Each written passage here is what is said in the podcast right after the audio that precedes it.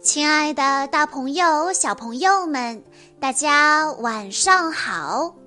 欢迎收听今天的晚安故事盒子，我是你们的好朋友小鹿姐姐。今天我要给大家讲的故事叫做《爱唱反调的小松鼠》。今天我们故事中的主人公叫做琪琪，它是一只小松鼠，它总是习惯性的和大家唱反调。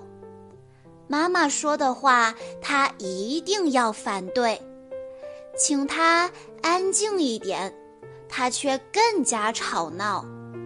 除了家人以外。琪琪对好朋友也是一样，面对小兔子贝贝、小浣熊布鲁的热情邀请，甚至猴子奶奶送来的香喷喷的蛋糕，他都故意拒绝。琪琪真的不喜欢跳绳、堆积木和吃蛋糕吗？让我们来一起听一听今天的故事吧。砰，砰，砰！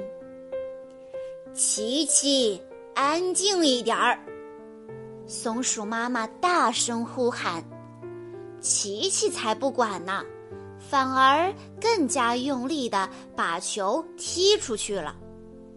琪琪就是这个样子。你要它往东，它就故意往西。妈妈真是拿它没办法。琪琪总喜欢和大家唱反调，说什么他都偏不听。琪琪觉得唱反调是一件很酷的事情，就像有一天。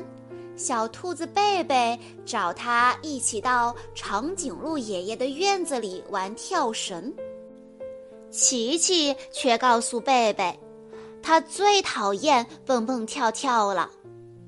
贝贝只好失望地走开了。小浣熊布鲁找琪琪到他家里玩堆积木，琪琪告诉布鲁。他不想玩堆积木，他要睡午觉。小浣熊布鲁也只好回去了。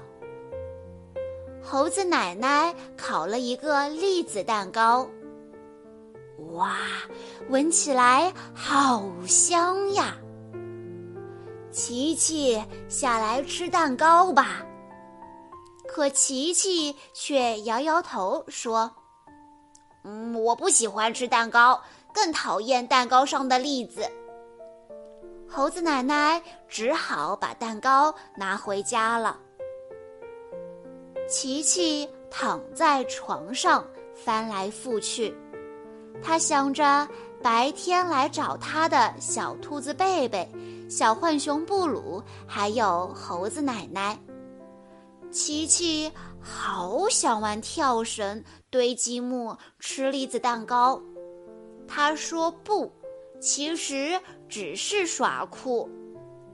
这时候，琪琪忽然发现，自己一点儿都不酷，自己是个大傻瓜。喜欢的就说要，为什么偏偏要唱反调呢？